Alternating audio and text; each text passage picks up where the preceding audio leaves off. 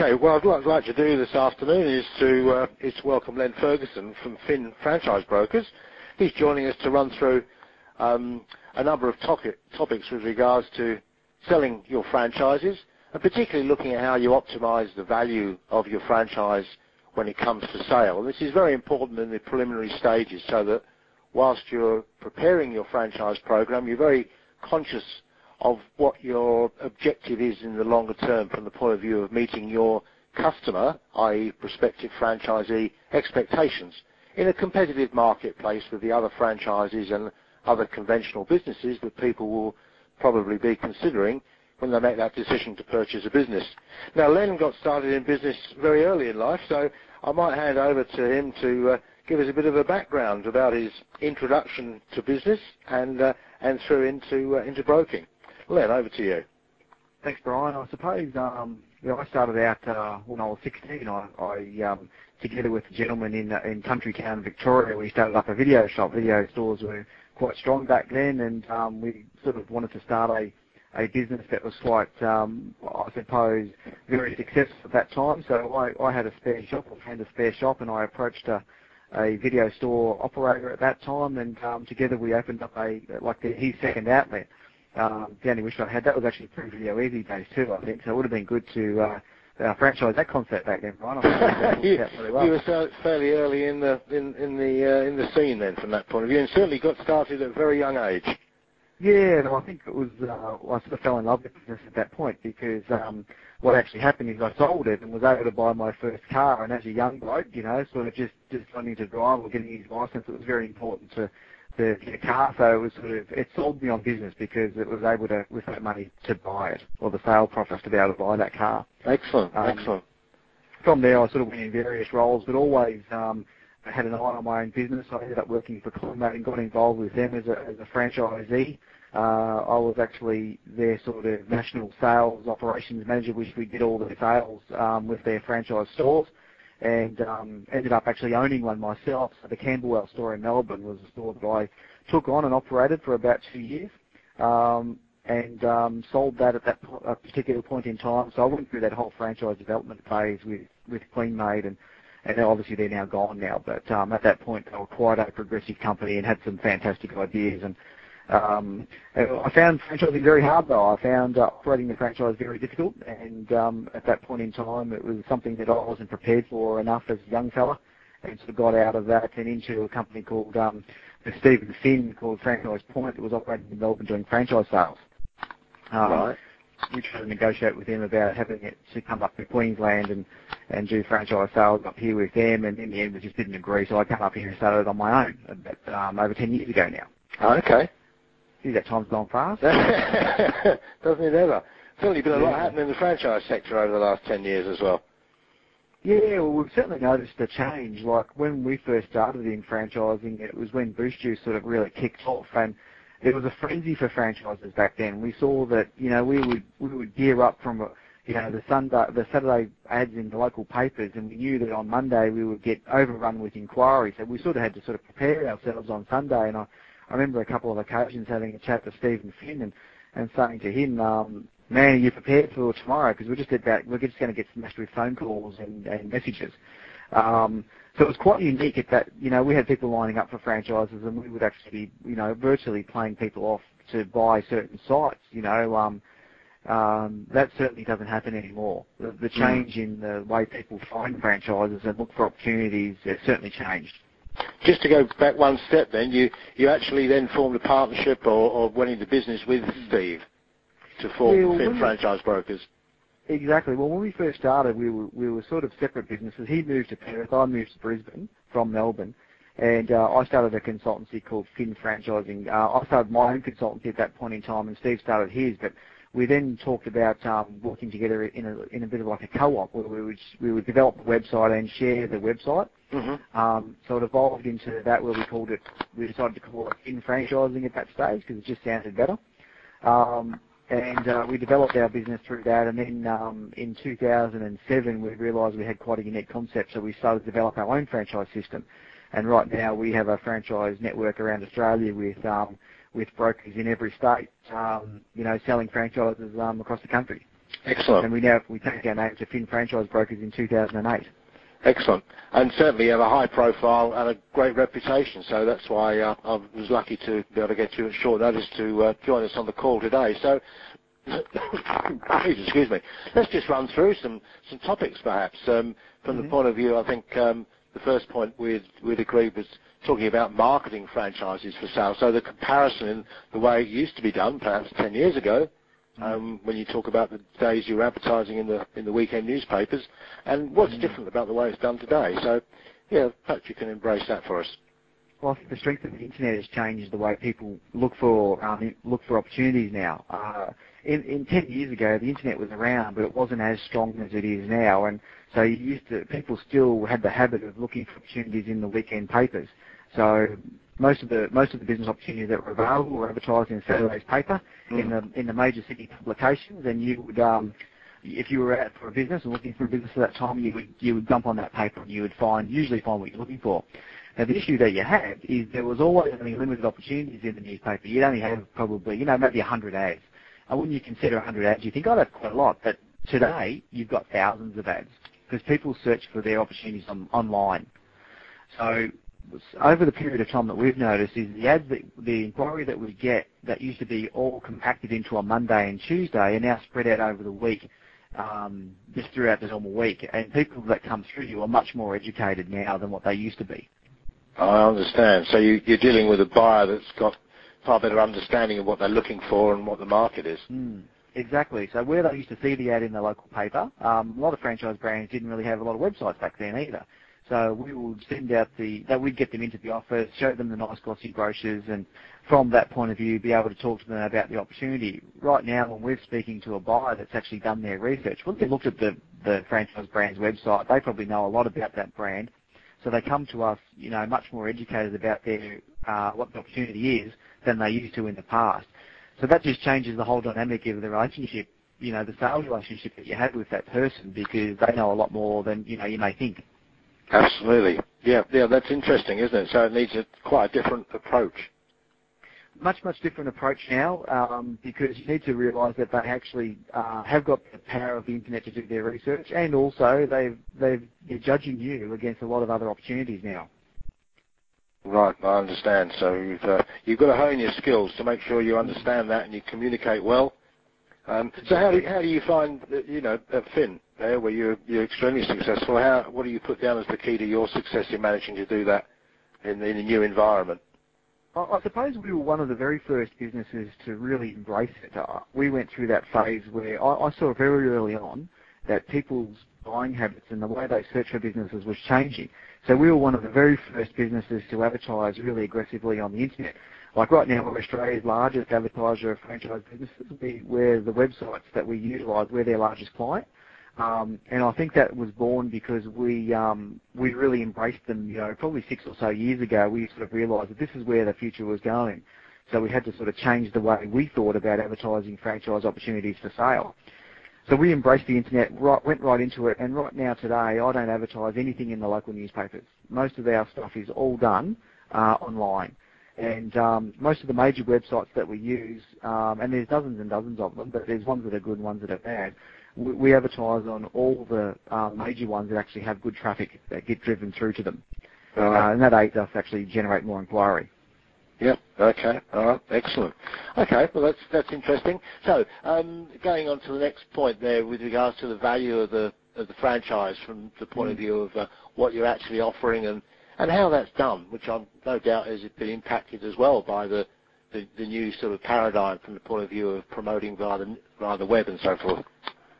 Yeah, what we see, we, when, there's a lot of our clients that we work with, um, and we, and especially newer clients, we find that they they actually they haven't really worked out what the value in their offer is. So when we sit down with them and say, okay, why would a buyer choose your business over someone else's business? Um, this is where a lot of new franchise brands that we speak to stumble. They actually don't know how to explain what the, the benefit is of buying their franchise versus a, a, um, a competitive franchise. They know all the advantages of their business, but they don't know how that actually impacts against their, their competition, which is people selling other franchises. And we always talk to them about, okay, what is the value value proposition of your franchise compared to the others? So what, why would they buy yours over the others? And I think that's one of the very first things we start to do. And, and sort of as we question our clients, we really do find out that they, they do know what it is, they just don't know how to articulate it. Oh, I see. So they've never really done the exercise objectively, sort of thing. Yeah. Exactly. So when they sit down and say, okay, well, why would they buy your business? They're quite good at telling me all the features of their business, but that's great. But how do those features translate into a, a benefit for a buyer and their family? So, um, yeah. so a lot of the questions we'll ask is, why would someone buy you, take the risk, put their house on the line, or if, if that was the case, and um, and invest in your business, invest in your franchise? So if you can't answer that, per, you can't answer that question effectively, well, you're never really going to be able to effectively sell franchises. Right. Yep. Yep. Yeah. So, um, so really, really being well across those benefits from the point of view of, I suppose they're they're, they're really what should be rolling off the tongue um, from Yeah, a franchisor's point of view all the time. I mean, it's just it's just like a, a basic sort of elevator pitch, really, isn't it? Yeah, pretty much exactly like an elevator pitch, and um, and then what we do with that is then we back it up with um, we back it up from you know with actual information and um, and the glossy brochure that goes with all that information to give that uh, buyer the feeling that they are actually you know getting involved with something that's quite substantial. Yeah. Yeah. So you spend time sort of working with your clients, um, Yep, nursing them through that process, I guess. We do, we do. We sort of sit down with them. Like, um, if we're going to take on a new client and uh, and they're looking at and they haven't got any franchises at all, or they've only got a couple, the very first thing we'll do is ask those questions and then have a look at their the material and the systems they've got in place to actually bring um, bring potential people through. Uh, in a lot of cases, what we see is they actually don't have a good system to actually sell franchises either, and that's that's a, a problem as well, Brian. Yeah, yeah, absolutely. It's got to be it's it's got to be it's got to be very fluid. Um, Yeah, very um, very responsive from a time point of view, and Yeah. and providing the right sort of information uh, to take people through that process. You might like to sort of d- describe your feelings or your approach from that point of view, uh, Len. Yeah, well, one of the things that we do is uh, like we, we survey a lot of our potential buyers. So we, you know, we've got um, thousands of people on our database now, which we're sort of lucky to have. So we sort of in, we sort of survey them and go, um, okay, what sort of brands have you been inquiring about, and and what were the response times like, and what are all these kind of things like? And some of the most and some of the biggest brands in Australia never ever get back to their potential franchisees. So a franchisee will make an inquiry to one, uh, you know, some very big brands and never hear from them again. Is that right? So, Mm. and, and we believe that that could be a situation where the system isn't actually helping them to respond. So one of the first things we'll do with our clients is we'll say, okay, you need to be able to take these inquiries and be geared up to take them. So the biggest problem that you have is advertising, spending money, uh, spending money on generating inquiries and not respond to them. Yeah. Um, it sounds it sounds really simple, doesn't it, Brian? Like you, you should Mm. actually have a system where you respond to your to your inquiries. Absolutely. But from our survey, a lot of them don't even respond. Never hear from them again. Well, I suppose if you're out there and you're marketing efficiently and you're pre- you're you're you're, you're making clear what the benefits are and you're responding effectively in a good time frame, that's good news because some of your competitors aren't doing as well. Exactly, exactly. So there's an So the opportunity in the market from that point of view, I guess. There is an opportunity in the market there as well. So one of the first things we'll do is, are you geared up to be able to respond to these people uh, um, effectively and within and within a timely manner? And when we say within a timely manner, we, we would we would say that the absolute outside would be 24 hours. So if someone, um, the way we try to gear up our system is, if they respond, uh, if they call our business, we can respond to them within a couple of hours. Right. Excellent. So it's usually an email. Even if it's just an email that says, "Hey, thanks for your inquiry. We'll be in touch with you shortly." It's better than absolutely nothing. Hmm. Um, and tell me the source of your inquiries these days. What sort of media do they tend to come through? Do they tend to come directly online by way of email response, you know, triggered from your website, or emails that people have, have sent themselves, or telephone calls, or Yeah, what, it's what, it's what sort of um, where, where do you find they tend to dominate? From what area? Um, I, I think it's a mix of all of those. Email's certainly the strongest from um, from websites. So marketing on websites is where people will find the opportunity, and then they'll they'll shoot through um, an inquiry from that website. Um, that's the majority of um, inquiries. That that's the majority of the way we'll receive inquiries. The next way would be by telephone, um, where people will pick up the phone and call you directly about that inquiry. um, as, as just as a side note, if someone's calling you, they're far more interested than someone that's emailing you. It's very easy to shoot off an email. Um, you know, if you're sort of sitting there at night just shooting around emails, it's very easy to do that. If they've taken the time to call you, um, we find that that's a much stronger inquiry. They're better qualified. They've taken the, they've taken the effort to, to speak to you direct as opposed to doing it, yeah, virtually Yeah. as a as a silent email where they they're not um, not really communicating that that Yeah, directly. Exactly. It takes it takes a lot more um, effort to pick up the phone and call someone than it does to, to shoot off an email and ask a question. So providing, um, sorry, Carol.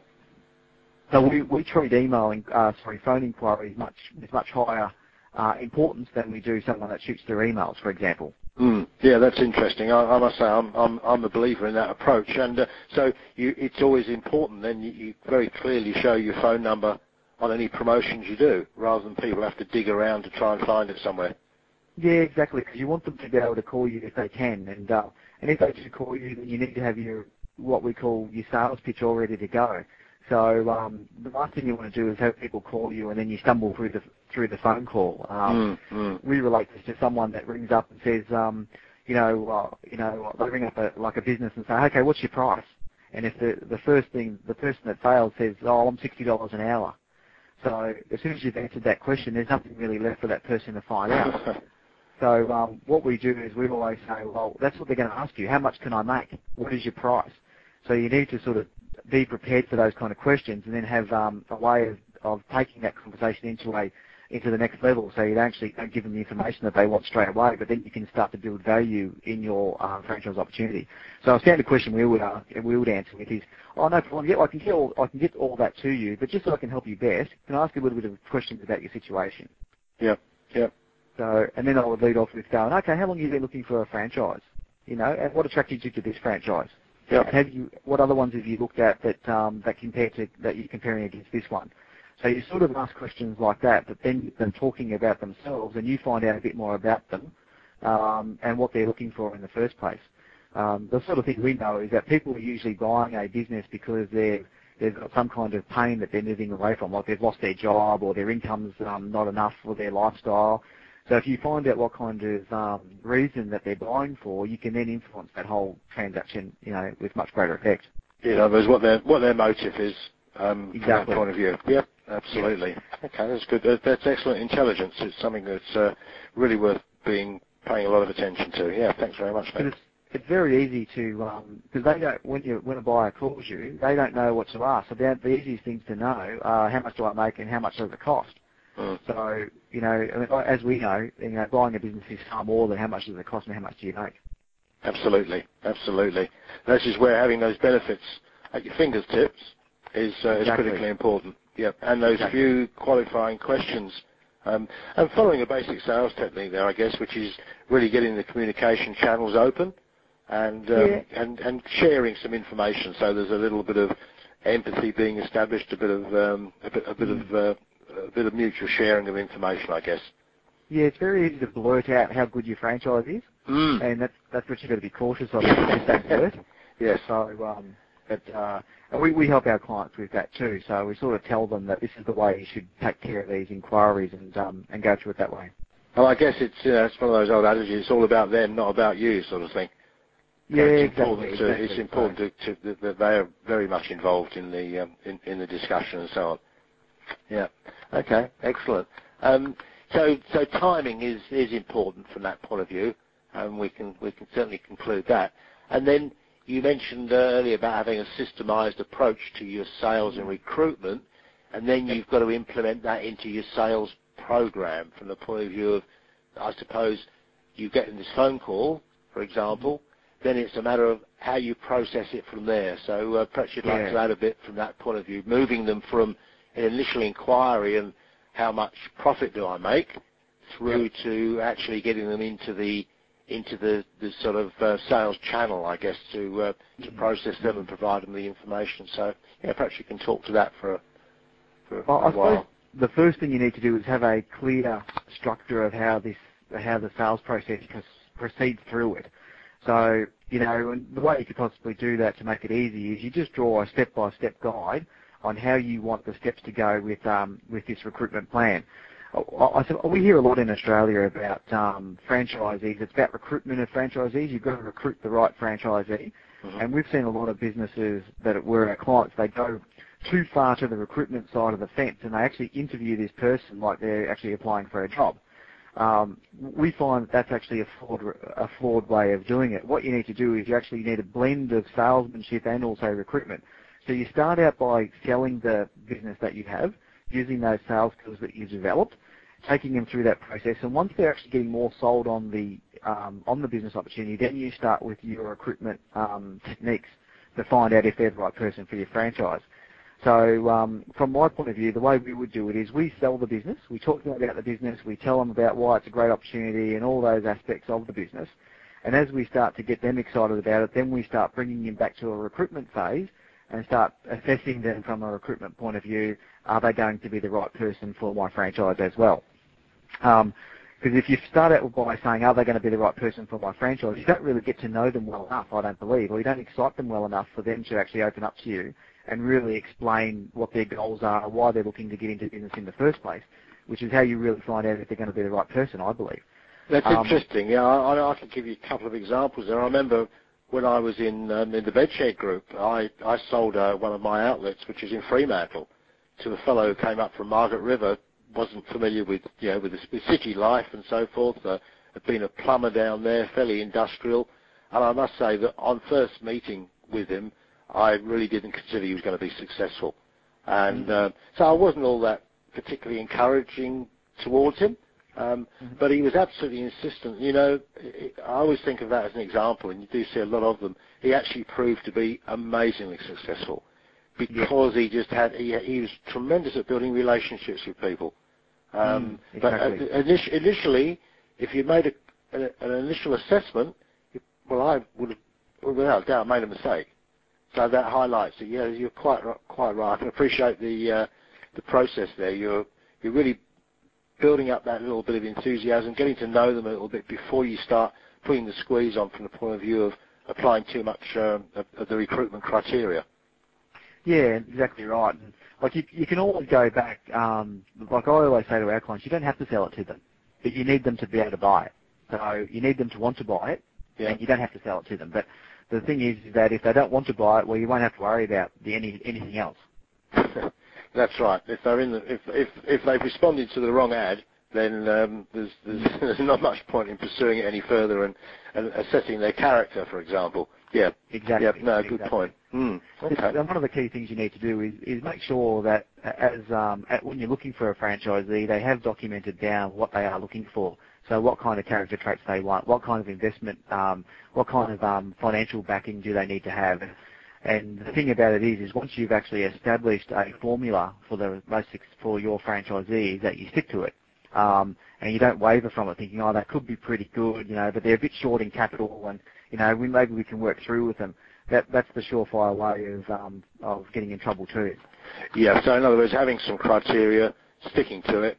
Um, yeah. And um, and and avoiding being distracted, and, and I suppose um, essentially we're talking about compromising. Yeah, yeah, because yeah. we've seen a lot of. Um, see, it's very, very critical when you're a new franchise that your first um, franchisees are enormously successful. Yeah. Um, because if you're going to continue to grow your business in a competitive market like we have in this country, your first franchisees must make money and they must be happy. Um, and generally in that order, because if they make money, they're generally happy. We yeah, find. It's a good start. Um, but uh, so that's that's the key to it. So if you compromise and um, you know and take someone that you thought that, that you know wasn't quite up to the scratch, or they didn't really have the financial capacity to really do it well and have enough to survive the early startup phases, um, it can actually have serious consequences to your franchise growth and development in the future. Um, because normally what will happen is if your first couple struggle or fail, they won't be happy and they'll be sure to tell any potential franchisee that, you know, that they're not happy. Yep, yep, understood that. So, so how hard do you find it in, in I mean, you work with new systems, with well-established systems that have been around for decades. How hard do you find it to match the right sort of person to the right franchise, Len? Well, I think what we find is um, generally someone will inquire about a business that interests them. So if they're actually inquiring about your business, they've got an interest in it. Right. Um, So, like if I, I, I'm not going to inquire about something that I have no interest in. So the first thing that you do is you know that they, they're interested in your brand. They just need to know some finer details about the business. Now, unless they're completely off the mark and they've inquired about something and they didn't really understand what it was at all, um, then that's a fault of that's a pre-fault of actually then making the inquiry. That's a fault in the way you've actually designed the ads and, and sort of um, and, and targeted your potential people. But if they've actually uh, inquired about it for your brand, it's actually they they're interested in it. From that point of view, then you actually flesh out that interest to find out that it's going to suit them. Yep. Um, from there, and usually that's usually it's not that hard to do because once they've actually shown interest, then um, you tell them more about the business, you go through it all, and then they'll actually disclose to you whether or not they're going to be the right person. That's what I Mhm. usually find. Yeah, yeah. So it's helping them through the process essentially, uh, um, uh, in a in a sort of a, a methodical and courteous and efficient sort of way. Yeah, exactly. We sort of have this um, this saying within our business, you know, courtesy, courtesy, manners, and respect.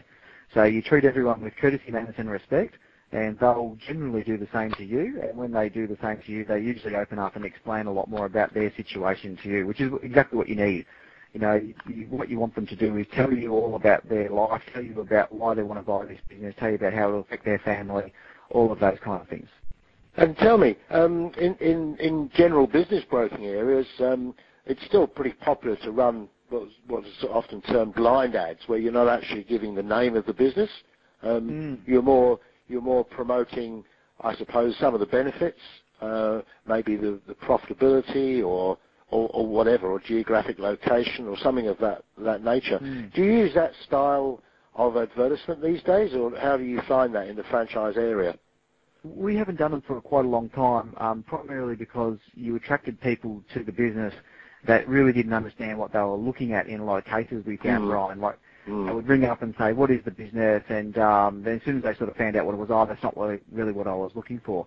Our um, first point of qualifying a, a, an applicant is actually with the ad. So what you want to do is qualify the person that's going to call you, and that starts um, right, right from the first words they read. Right, right. Yep, no, I understand. That makes a lot of sense.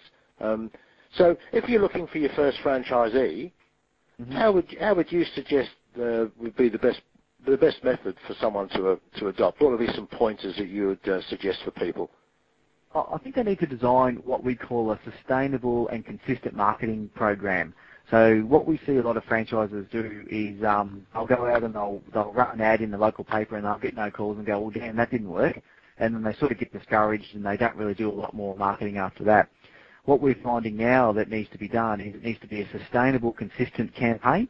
So something over a 12-month period, for example.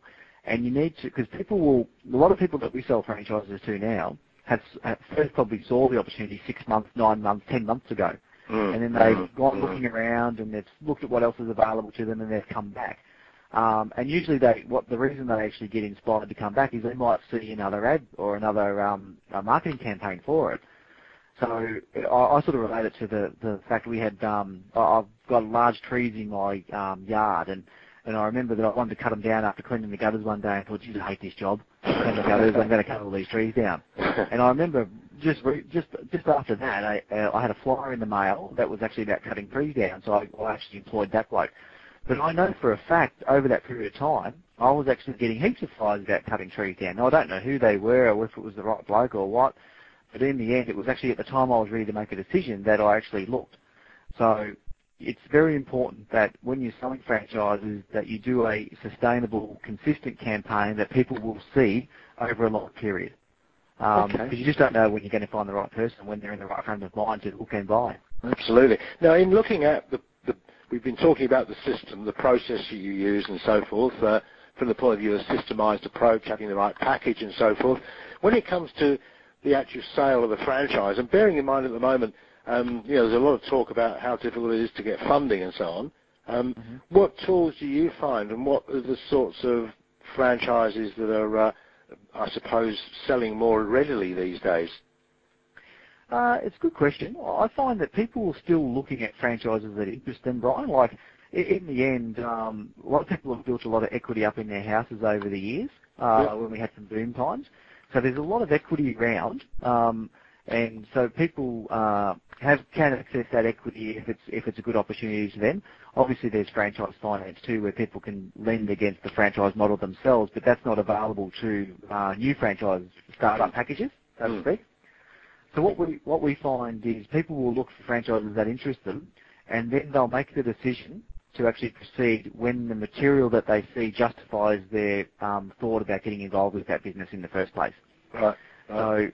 So um, if you've got successful franchisees already in the marketplace, well, it's important that they actually be able to share their financial information um, in a in a concise franchisor package where you can sort of see how that business is performing. Um, so those are the, those are important things to show some financial sort of history because that's that's where the fear kicks in with someone. Will this work? Will this work? Will I have enough money to pay the mortgage? Will I have enough money to put food on the table? Right. Those those those questions get answered by history. Um, yeah, you So- mentioned there with regards to uh, bank, bank packages and finance, which are available to, to more established groups. Um, Yep.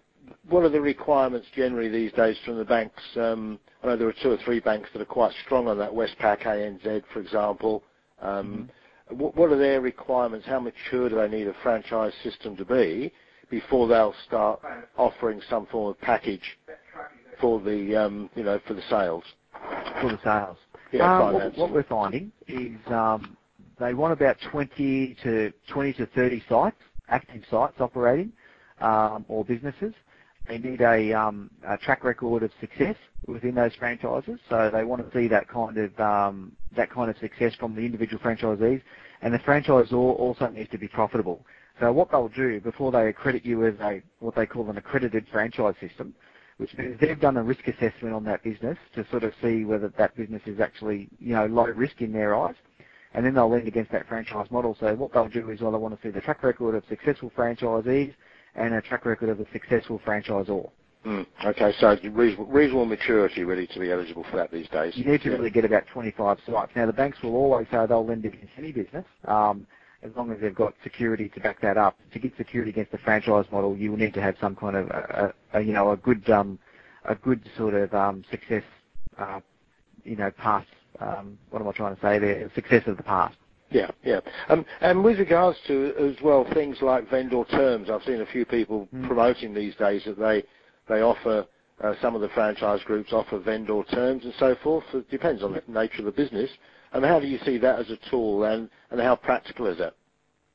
I I think that's what the growth will be with newest, newer franchises. I think that newer franchises uh, that are trying to emerge will need to have some kind of inducements to bring people into their business. And vendor finance or um, you know franchise or finance, as we sort of call it, is is probably a, an area that can be exploited a. Um, generally, what we find is um, it's just the way you package it up and show that um, you know that again, you've got to build value in what you're offering there because if you don't build any value in it, generally what will happen is they won't see value in it. So we, we find it's important to actually build value in any of those offers. But yeah, we, we see them as a, as a certain, certainly a strong way to grow your business going forward. Using the vendor terms approach and so forth. But at, the same at the same time, excuse me, I guess you've got to make sure that, that, that they are making a financial commitment. Exactly. And, and they've got, pay as, they've got some skin in the game, as uh, the expression is. Well, we sort of, we, the way we sort of do it is, we, we say it's like a 50-50 deal. Um, the way we sort of work on promoting it is that you, you just, you just replace the bank. So if the bank actually was going to have you as an accredited franchise and offer the franchisee 50% secured against that franchise, well, you replace the bank in this situation and you provide that side of it. Um, it also depends though on your business. If you're a retail business that has large overheads to set that business up, well then it's not going to be as practical because you're not going to be able to open a lot of them. Mm, mm. Yeah, yeah.